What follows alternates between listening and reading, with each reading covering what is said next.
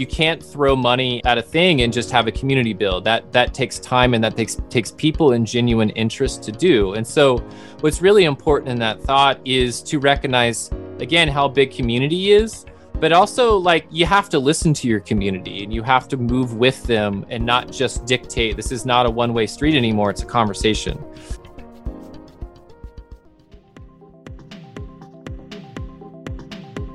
welcome to the InFactor conversations about how great entrepreneurs started stumbled and succeeded i'm rebecca white and today we have two guests with us sean green and eric hired the co founders of Safehouse. Sean has 10 years of experience creating content and developing brands on the internet that he has perfected through his previous positions as the creative director at Twitch and a visual storyteller at esports. Eric is a live stream event producer who has produced hundreds of digital events as a talent buyer, media coordinator, and program director.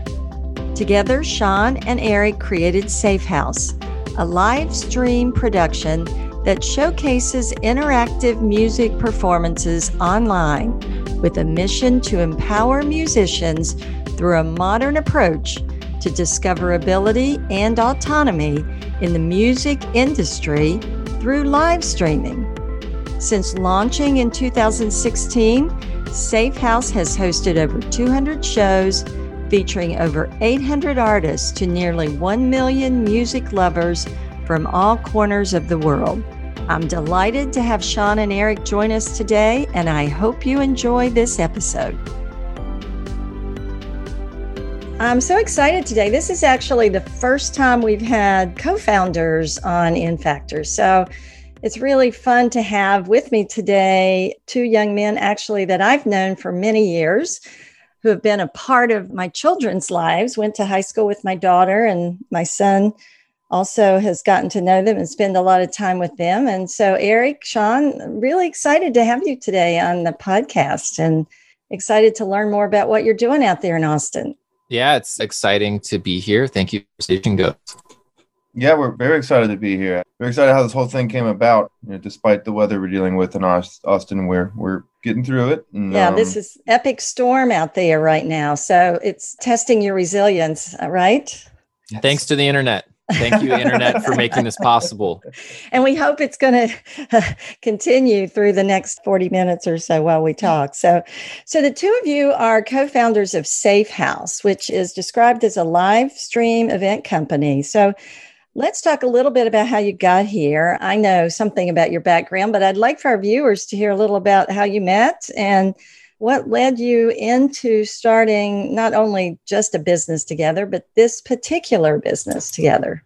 Yeah, so Eric and I've known each other for most of our lives. Like you had mentioned, we went to school together and kind of what post school, we kind of went separate directions and kind of did our own thing. Eric moved to Austin. I moved to San Francisco. And when I was at San Francisco or in San Francisco, I was working at Twitch and a competitive video game company during that period of time. And basically, we started learning live streaming and learned kind of where that industry was going and what that was all about, all the technology behind it, as well as kind of what it was creating, which was these weird, interesting communities on the internet. And kind of I'd always visited Austin to hang out with Eric and a couple other friends that I have here. And, you know, that kind of really was the beginning of this thought was coming and visiting Austin and falling in love with music and then kind of connecting some dots of live streaming together. And then all of a sudden music or Austin was the place to go for music live streaming. And that was kind of the very beginning of the thought. So you yeah, came yeah. from a gaming background, Eric. Your background was more music, right? Correct. Yes. Yeah. That's sort of, you know, was tech. The idea was kind of tech meets music and, you know, just seeing very talented, creative communities get priced out of Austin. I sort of bit at this idea with Sean. You know, a lot of a lot of people are finding a lot of success in online gaming. How can we translate this to music? You know, as far as as far as musicians finding an audience and finding an avenue for success in in the live streaming world and as austin's really grown over the years like you know is there an alternative that's going to allow this city to you know continue to be the home to musicians the way that is historically known and and that's what that's what interested me in this.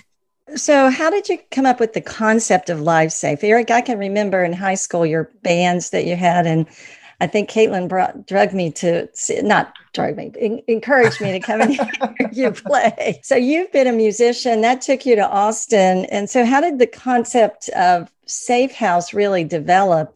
You know, I can see how it kind of came together, but Austin is about a sense of place, and live streaming kind of adds an element beyond that in a way you know, because you can be almost anywhere, right? And participate. So, yep how did this concept of of safe house you know really develop yeah the, how does the it thought, work so where it really started was way way back in i think 2011 2012 when i was very first getting involved with live streaming. At that time it was really all about video games and gaming and competitive gaming or if you want to be you want to be hip the terms esports. So esports was really starting to take off then and i had an early interest in that and kind of got involved with that pretty early on in that sort of trajectory, but very quickly realized that like as much as I enjoyed learning about live streaming and the technology and the space, gaming in esports wasn't my my dream. It wasn't my love. Music had always been. And so always from the very beginning i'd always been wondering like wow if this works with gaming and people are watching other people play video games for money why wouldn't they do this for music? And so kind of as that really that shot kind of perk or that that thought percolated for a couple of years. And whenever i was in austin i would like wow if, if, there's any place to do it it's here because there's so much good music here. And every time i visit here that's the only thing i ever end up talking about with anybody is music and music and music. So every time i would come here i would kind of just talk to people about this idea i had of you know what if you live stream a band or what if you did like a digital venue? And whoever I would talk to at the time, the idea changed basically every conversation, depending upon who they were, what their background was. If I was talking to an artist or musician, I would try to get them live streaming. And this went on for, I think, two or three years before, and nobody really bid on it. No one really, really got it. They didn't really understand the idea. And then one day, oddly enough, Eric, who I'd spent most of my time with during that period of time, I'd never pitched Eric on the idea. And then randomly one day I pitched Eric on the idea, and the version of it was kind of what we see now, which is more of a digital venue and have different artists come through. And the reason why that was the case is because I knew Eric had really good taste in music. Maybe my favorite artist I've ever, my favorite artist of all time are all artists that Eric showed me. So I was like, well, I know Eric has good taste in music, and I know I know the technology and the live streaming side behind it. So maybe this is a good fit. And Eric bit, he's like, okay, let's do this. And I'll never forget like it becoming really, really real when Eric said, This is only going to happen if we pick a date. So we have to pick a date, and that's our first show. And I think it took us three months to get our first show off the ground. But once that first show kicked off, we hit the ground running. At first, we were doing shows monthly, but then that became weekly, and now it's just it's sped up and gotten easier and developed a lot since then, which was January 16th, 2016 was our first show. So, how does it work specifically? I mean, what is live streaming music for anybody out there that may not know much about it? Yeah. So, in a very, very simple way, it's no different than watching TV or watching any other video program. But what really makes it unique is the fact that since it's live, it's not just you know the tv giving a monologue to you. It's it's a conversation and it's happening in real time. So the end user the viewer has an influence on the show. And maybe that influence is something as simple as saying hi in chat but that's pretty profound and pretty revolutionary when you think about all the applications and implications of that you know. When you're watching a tv show the tv's not used to hearing you yell at it. And so in this context, it's live feedback. And that feedback loop being effectively real time means that both the artist and the viewer are shaping the experience together.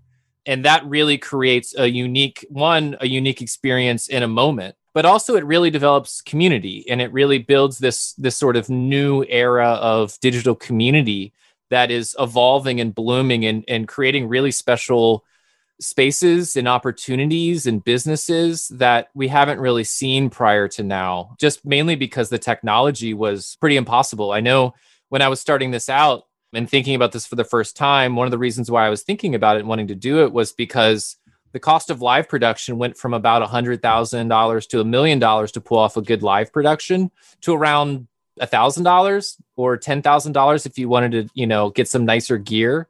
So the barrier to entry all of a sudden got a lot, lot lower. And now it was a matter of time of who kind of hit the ground running first and who figured out how to do this first. And now we're, you know, five or six years into that thought. And a lot has happened since then. And the space has really developed so far. In a weird sort of way, I can relate to this as an educator because many years ago, I did some online or distance learning classes. And when I can't interact with my students, it's a whole different experience. And when I am able to, you know, I find that their experience is much better as well. So it's it's really kind of a weird uh, analogy, but I can relate to it in that sense. Well, well, that, we, I think that's the the right real thought to think about because it, ultimately it becomes an educational experience, whether that is at a formal education or whether that's a, a cultural education. It's still an opportunity for people to interact with each other and learn what norms are and what culture kind of permeates from the way people interact with each other. So, Eric, I know you've loved music and been a musician yourself for most of your life. And I think one of your goals has been to provide an avenue for startup musicians and for emerging musicians. Would you say that this platform can help with that sort of process? Well, so we we see, you know, we've done this for 5 years and before the pandemic, Austin has its reputation for live music, so it was a little tricky kind of convincing artists that this is a legitimate way to do this. I think the pandemic sped a lot of this up. You know, I think that Sean had always, Sean and I had always been on the same page that we were going to get there eventually with this, that live streaming was. Without the pandemic, maybe this would have been 10 or 15 more years. But we've seen so much more interest in this last year with it. And we have this five year head start on everybody. You know, we, we have 200 shows under our belt. We've worked with 800 artists. We have all of these analytics that we can sort of look at to see what makes a successful show how are we what metrics are we looking at that determine if this is growing in regards to viewership and donations and subscribers and just interest from the community that really wasn't there before?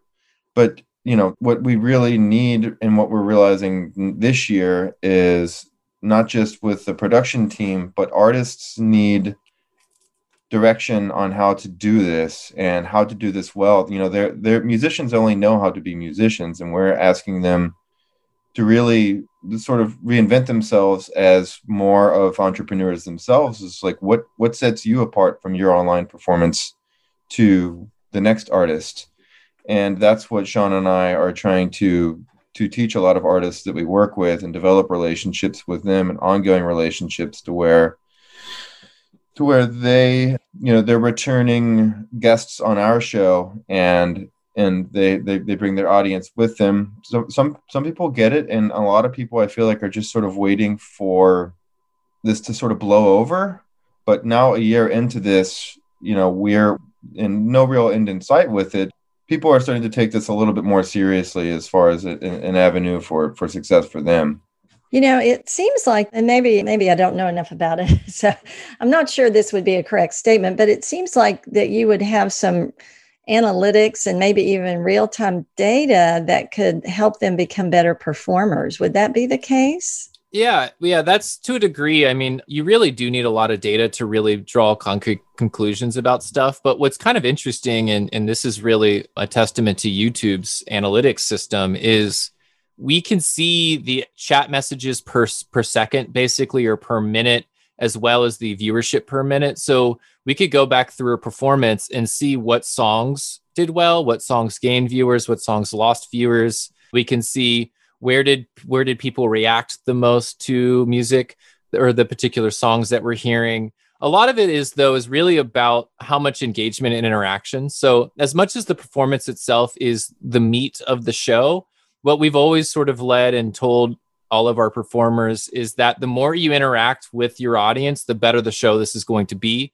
And that literally means talking to them, asking them questions. It's been a, definitely an educational experience of teaching people or teaching artists and musicians about like, ask them dumb questions. Like we have a guy who keeps showing up in chat and asking Ovaltine versus Nesquik and just ask every single band that question and every single band answers that question and occasionally we'll have a funny tr- train of conversation that that spawns during our interview or during the performance. But we've also seen really, really interesting interactive stuff where I've seen an artist work in what the chat is saying into the song that they're playing at the moment. And so this this idea of this being a really dynamic experience has been kind of at the heart of what the show is. I mean, it is a music show first and foremost, but what that really comes out into fruition is is really embracing the medium and making it as interactive as possible. Yeah, that's so cool, really. It's amazing to me what Eric mentioned the pandemic, and we're, virtually a year in now. You know, we're, we're very close to when we had our first lockdown here in the US. And I've heard that we've advanced, you know, 10 years in 10 months, basically, in terms of our acceptance of technology. So, you know, you've talked about the artist and their side of the experience and how the pandemic for you all has perhaps even been, you know, although many companies have struggled, this has been an opportunity for you. What about the listener? Because, you know, of course, I'm quite a bit old enough to be your mother actually so a lot older than you all. But the you know concert experiences were a community experience for me when i went. It was like fun to go with your friends and enjoy it with your friends. How does the listener how is the listener responding to this? And do you also have to do listener education? Is that a because you're leading you know you're doing something innovative and different. So is that a part of it Oh, absolutely. I mean, I mean, really, if you come down to if it comes down to it, the core of what Safe House is is really about community building. It's less to do with the show. I mean, like the show is the most concrete definition of what the product is, so people can wrap their heads around it. But really, it's about community building. And yeah, like you mentioned, kind of traditional shows and that sort of communal experience. And that is what makes live shows fantastic and special. And that's not something that anything else can replicate but so what's really important to kind of recognize in the thought with live streaming and live streaming music is if you're trying to replicate a concert, you're just going to do a subpar job. And so what the real goal is is how do you create a unique communal experience online? And kind of the core idea around that is really about building communal emergence. So of sort of a if you think about communal emergence at like music venue, if the audience starts doing the wave, that's not just one person doing that. It's an idea that's kind of emerging from a bunch of people in the space all doing an action in a sort of a unified way. And that's really kind of been at, at the heart what's made live streaming unique and special and kind of what I've been privy to experiencing over the last couple of years is that I've witnessed like some of the most interesting technologically advanced community building experiences. Like, for example, a couple years ago, this is a little dated now, but it kind of shows the core idea.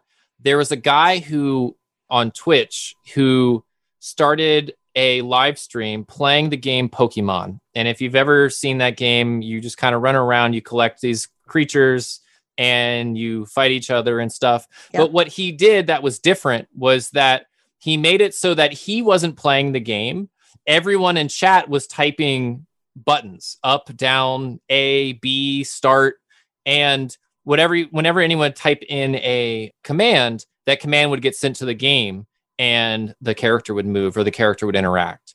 And that sounds simple on its head, but when you have 500 or 1000 people doing that at once, it turns into sheer chaos. and so there was this real interesting experience in that moment. And this has shaped my way I think about live streaming. And I really think defines the future, especially music live streaming, for how interactive and how community building it is. All of a sudden, in that moment, there was a well, wait a second, there is a way to beat this game. Can these 500 random people all work together to achieve a common goal? And that gained steam. And, and by the time that had like hit its peak and they were coming close to the end of the game, I think there were 150,000 people playing at one time. And it was chaos it was complete chaos. You would just see the same the character move up and down for 15 minutes straight because half the people were typing up and other half the people were typing down.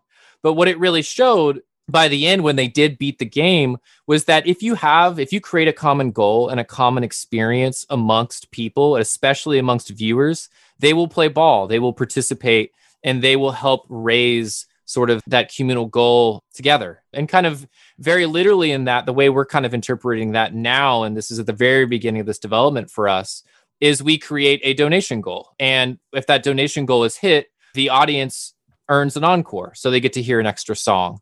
And so what that does is that basically encourages maybe you don't have a lot of money to throw, maybe you're just there to hang out. But if you have a dollar or two, you can still contribute towards that goal. And we've seen that create a ton of well value for the artist, one in just raising money, but also it creates a sense of community and a sense of purpose and a sense of unity in a time when people are really distant and t- people are really far away from each other and sharing some sort of communal experience is becoming just so valuable.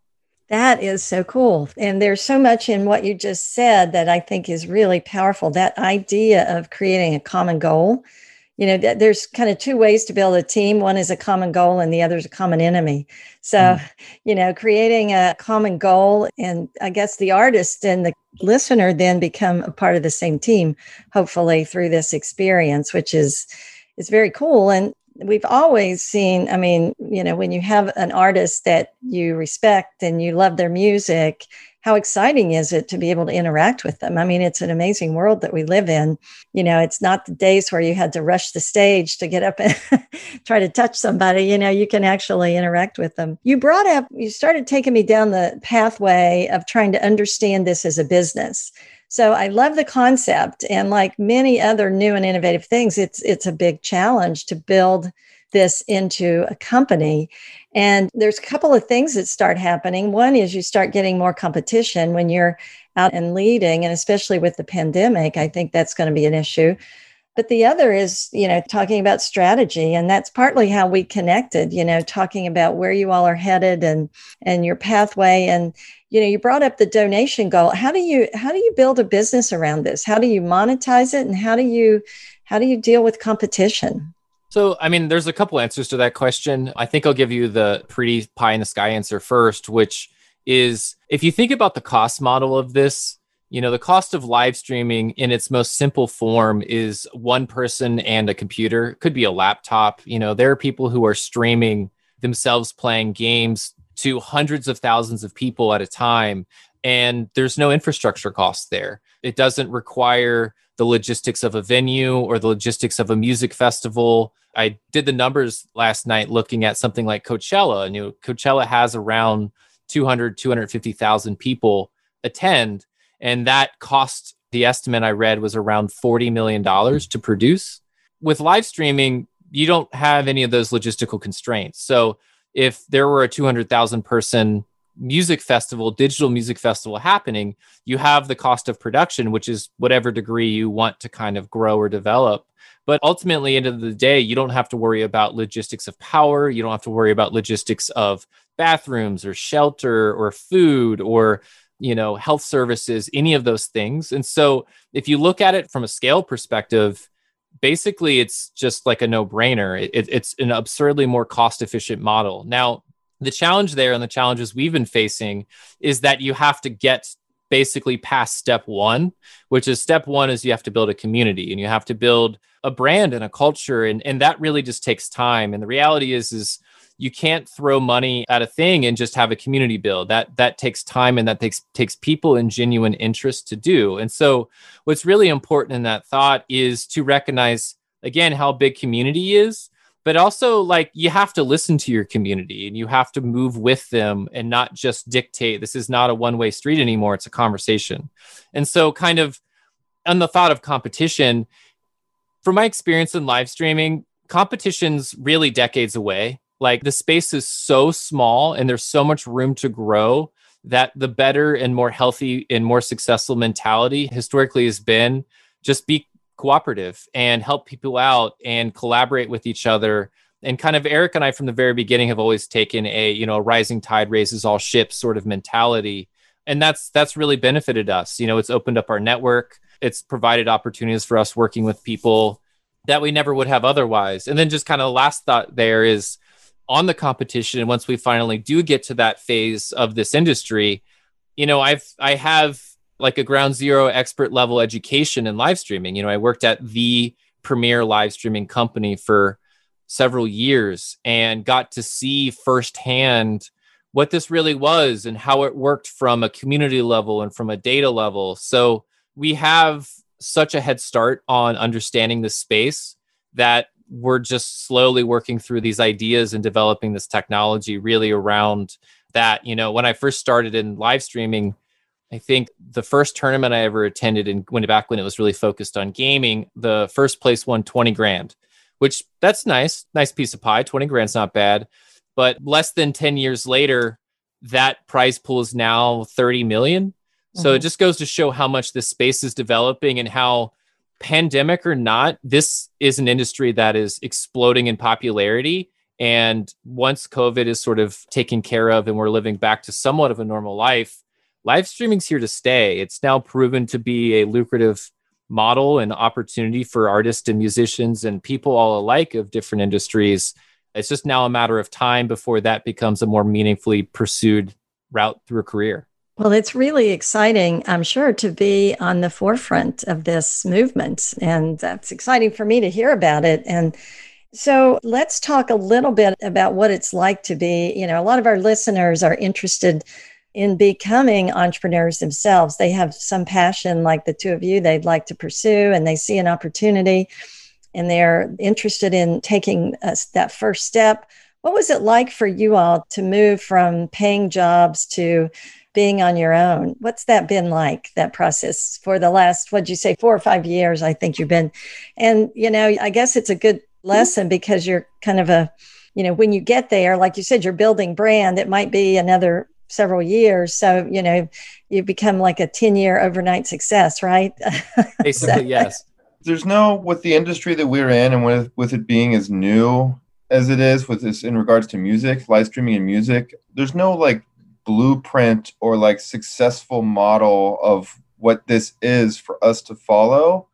So, you know, we're sort of the ones setting like the standard and like figuring this out for ourselves and with musicians. And what that sort of means is like we're seeing less of this as far as like resistance goes, but you just find yourself pitching people a lot on musicians, especially in a city like Austin that that is so established one way and you're sort of challenging you know the infrastructure of this industry that has seen a lot of success over the years in the way that it's operated. And we're looking for people that want to they want to work with us and that want to be forward thinking musicians. And that's not been super easy especially for the first you know it, it was very interesting at first seeing musicians into the idea of live streaming, but I don't know that they really took that as seriously as we did at the time as as far as a, a, legitimate like path to success. But you know when we have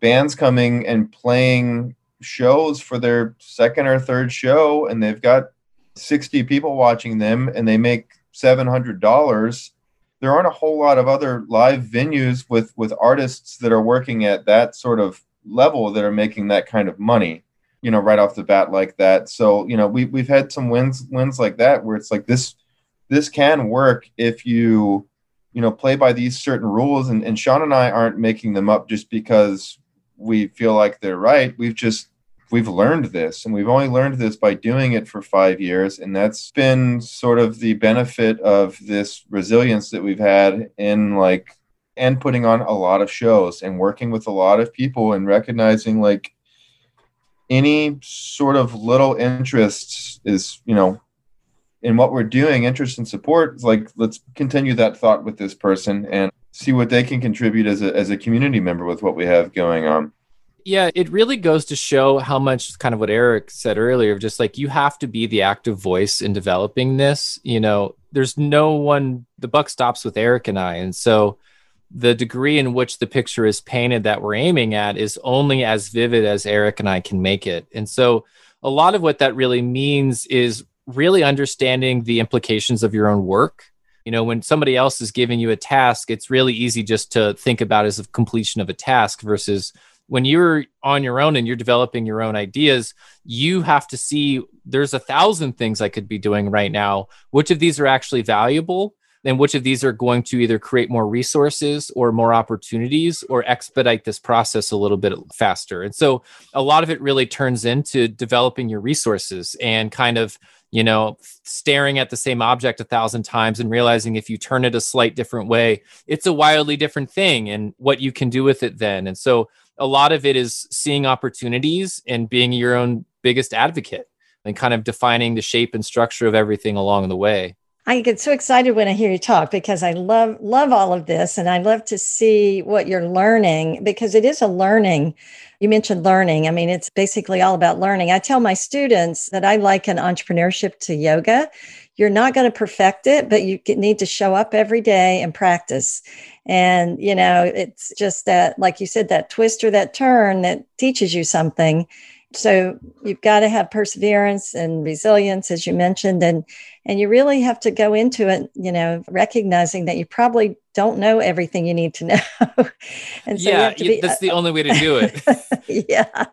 In fact you absolutely don't know everything you, you need to know.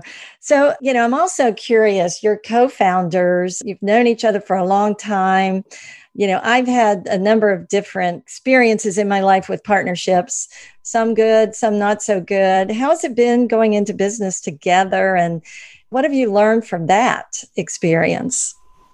So, so yeah. Both of yeah, you have learned something that I'm sure. I'm sorry? I was going to say, each of you have learned a lot, I'm sure. Eric, yeah. go ahead.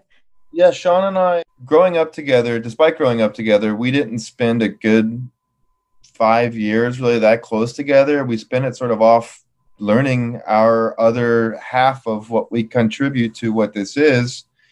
And I think, you know, we were both really pretty surprised with how well we worked together, like right off the bat, because he knew what he knew and I knew what I knew. And like there wasn't a ton of overlap at the beginning. So, so you know, like our areas of expertise, we weren't really at odds with it with each other because also knowing each other as well as we did, we know how to communicate. I mean, that's a huge thing. Is like, I mean, our first two or three years, we were fortunate enough to where, as far as it's this this being an extracurricular sort of, I don't want to say side gig, but as it as it was developing and as we were figuring out what this needed to look like and how we needed to shape this, we were on the phone 30 to 40 hours a week just talking about what you know what this you know and what this should look like speculating on the music industry talking about what other you know where content is going online how musicians are facing these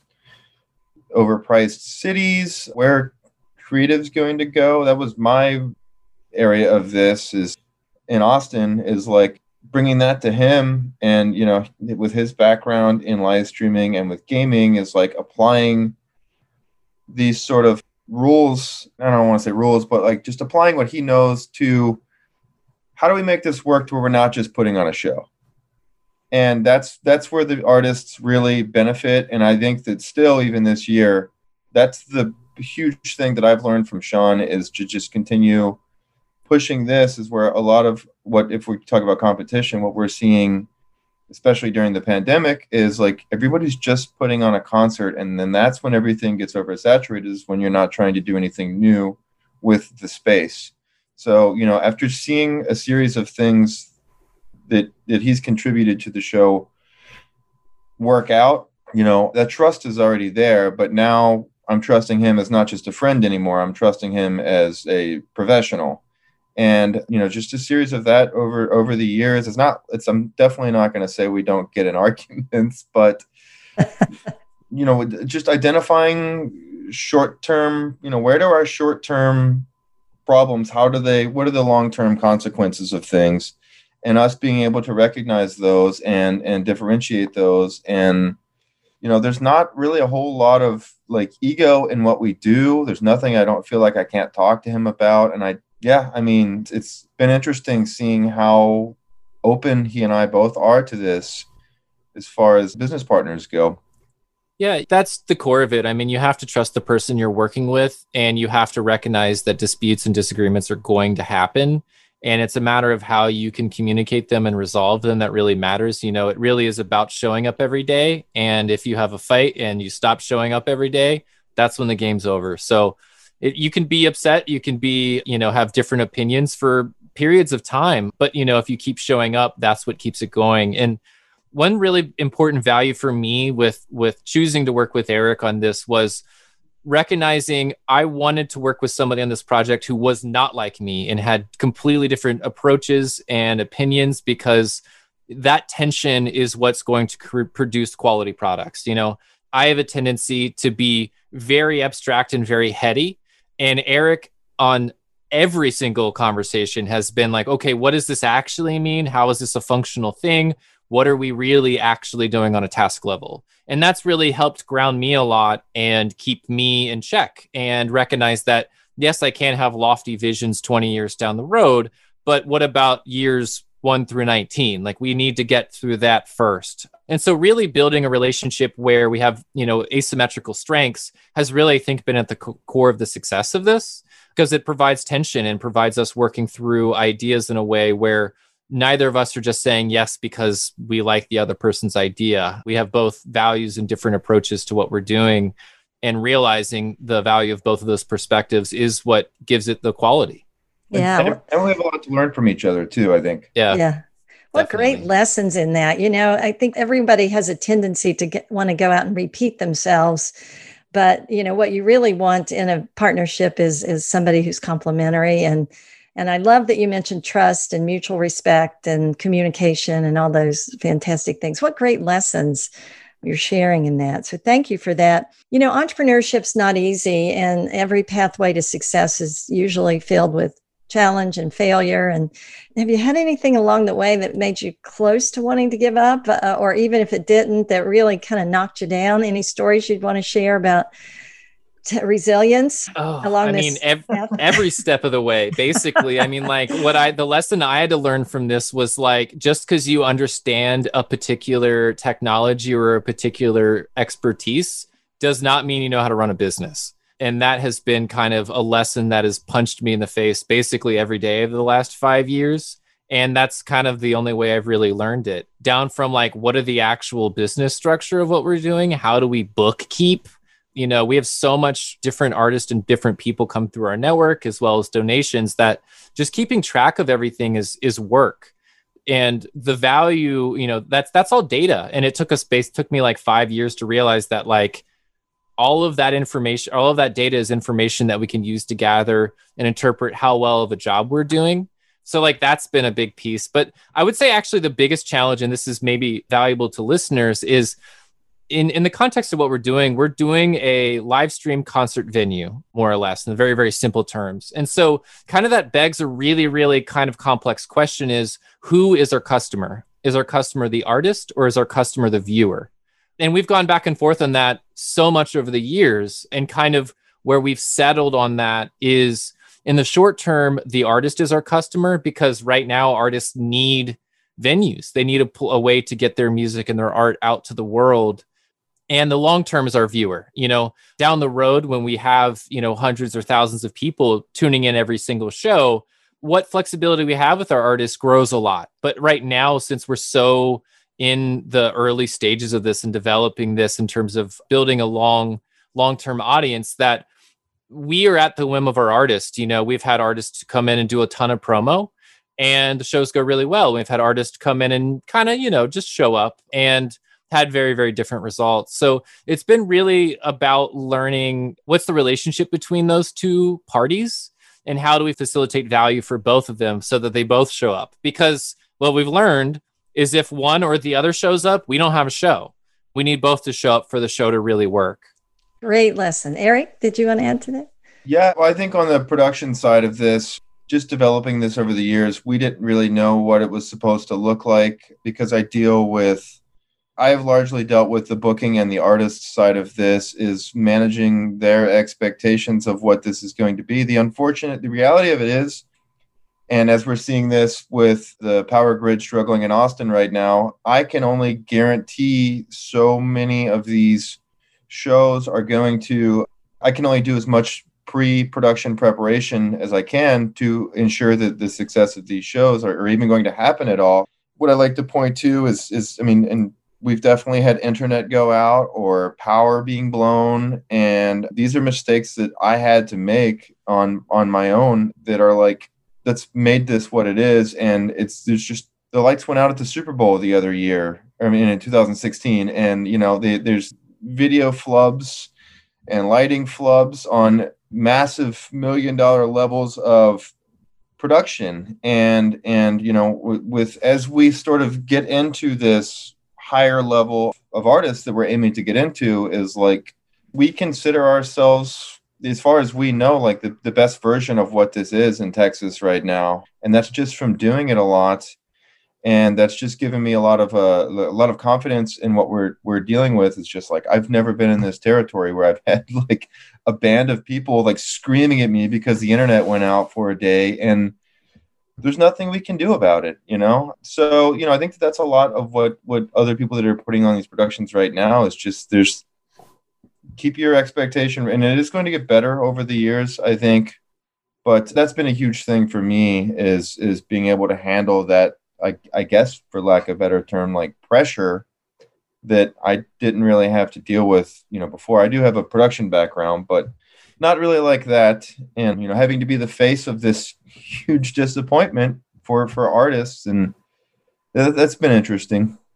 I'm sure. Yeah, and, and yeah. I mean, like like live streaming is effectively juggling. You know, you're juggling any number of pieces of technology or you know operations to make the show happen. And if you drop a single ball, you can lose the entire show. So one big thing that kind of has been a challenge over the years is realizing that I'm my biggest bottleneck and that yes, I might have answers to all these questions, but if there's a team of five or six or seven people executing and developing and doing these actual things, they need the experience to do that and learn how to do that and learn how to juggle and learn how to deal with problems that arise. Otherwise, I end Eric or I end up running around with our head cut off, and that's not fun. And that actually produces a, a lower quality show. So, getting that knowledge out of our heads and into our team and into the people who come in the show has been a surprising challenge that I never anticipated we'd run into. Yeah, that all of those great lessons and and to your last point, Sean, a lot about building a business for an entrepreneur is getting what's in inside the head out into processes and procedures and building an organization and a product around it. So, this has been phenomenal. I could talk to you guys for a lot longer. You've learned so much over the last six years and you've shared so articulately what you're learning and what you're trying to do. I'm so excited to see you doing this and excited to see where your brand goes. And as you all both know, I'm available personally to help you any way I can. I'm so excited Thank about you. it, and and I love the story, and just deeply appreciate you sharing it with our listeners. Um, you know, we have a lot of aspiring entrepreneurs who listen to this, and I know they're going to take away a lot, a lot of really valuable lessons. One of the things I always do to conclude is ask my guests if they have one piece of advice they could leave with our listeners. What would it be? And we kind of talked beforehand that you each have some advice you'd like to share because, once again, you're complementary, not repeating each other. So maybe each of you could share your advice as we conclude with our listeners. Yeah, what I would say is, you know, if you have somebody that's expressing any interest in what you're doing, they're enthusiastic, they're supportive, they're open minded about what you have going on don't underestimate the value in in that you know safe house five years now is a consequence of a community a network a feedback network a network of feedback from everybody that we've worked with is just like you know we've never done this before and we're in new territory and we're in new industry. We don't have all of the answers and you have to let that go and you have to allow yourself to learn by people that may have some insight on it that's just like I never would have thought about that, you know? And that's all in different industries. You know, set your ego aside and, you know, trust trust your network and trust your community. And then kind of kind of kind of piggybacking off of that, sort of mine is is iteration, is being able to iterate on a product allows for you to improve it faster. And so a lot of what I've been doing, especially more recently, is how can we understand our process in a deep meaningful way and shorten the iteration time you know effectively every time every time we put on a show that's an opportunity for us to iterate on it and to improve upon it and to learn from it and so the faster you can iterate on your ideas, the faster you'll learn where the values are, where the opportunities are, where the potential is, but also where the constraints are. So iteration is pretty important in that regard, and especially in context to your community. That's great. Both pieces of advice that I think every entrepreneur needs to hear. There's a lot of humility in there and and a lot of understanding that this is a work in progress. So thank you both so much. I've learned a lot and I know our listeners will as well. Where can our listeners connect with you, find out about more about Safe House, follow you, whatever, stay in touch? Yeah, so all of our so our social media on Instagram is at SafeHouseATX. And you know, you, you, can find our website through there as well is safehou.se. And I do booking if you want to get with us to book a show with Safe House, either in Austin, and we, we travel as well as booking at safehou.se and then info at safehou.se. We're, you know, we're an online company, so we're, we're pretty easy to find. So Safe House ATX, youtube.com slash Safe House ATX as well. And uh, yeah, Sean and Eric at Safe House, safehou.se. Sean and Eric at safehou.se. Eric yeah. at safehou.se and Sean at Safe House or safe H-O-U-S-E. It reads better than it says. It reads a safe house with a dot in it, but saying it out loud is really, really hard. But yeah, if you're interested, just message us or email us or whatever. A kind of the mentality we've always taken is just show up and say hi we've gained more support and more interest and created more opportunity for people just because they showed up and said hi. They didn't know what they necessarily wanted or how to help or how to get involved, but just starting the conversation is really where where it matters. Thank you, Sean. Thank you, Eric. This has been great. You guys stay warm out there in Austin, and I really enjoyed our conversation. Thank you so much for Thank your time so today. It was really great catching up. Yeah, really appreciate it. Thank you. If you enjoyed this episode and would like to learn more about entrepreneurship, we would love it if you hit that subscribe button. Thank you so much for listening to this episode of InFactor.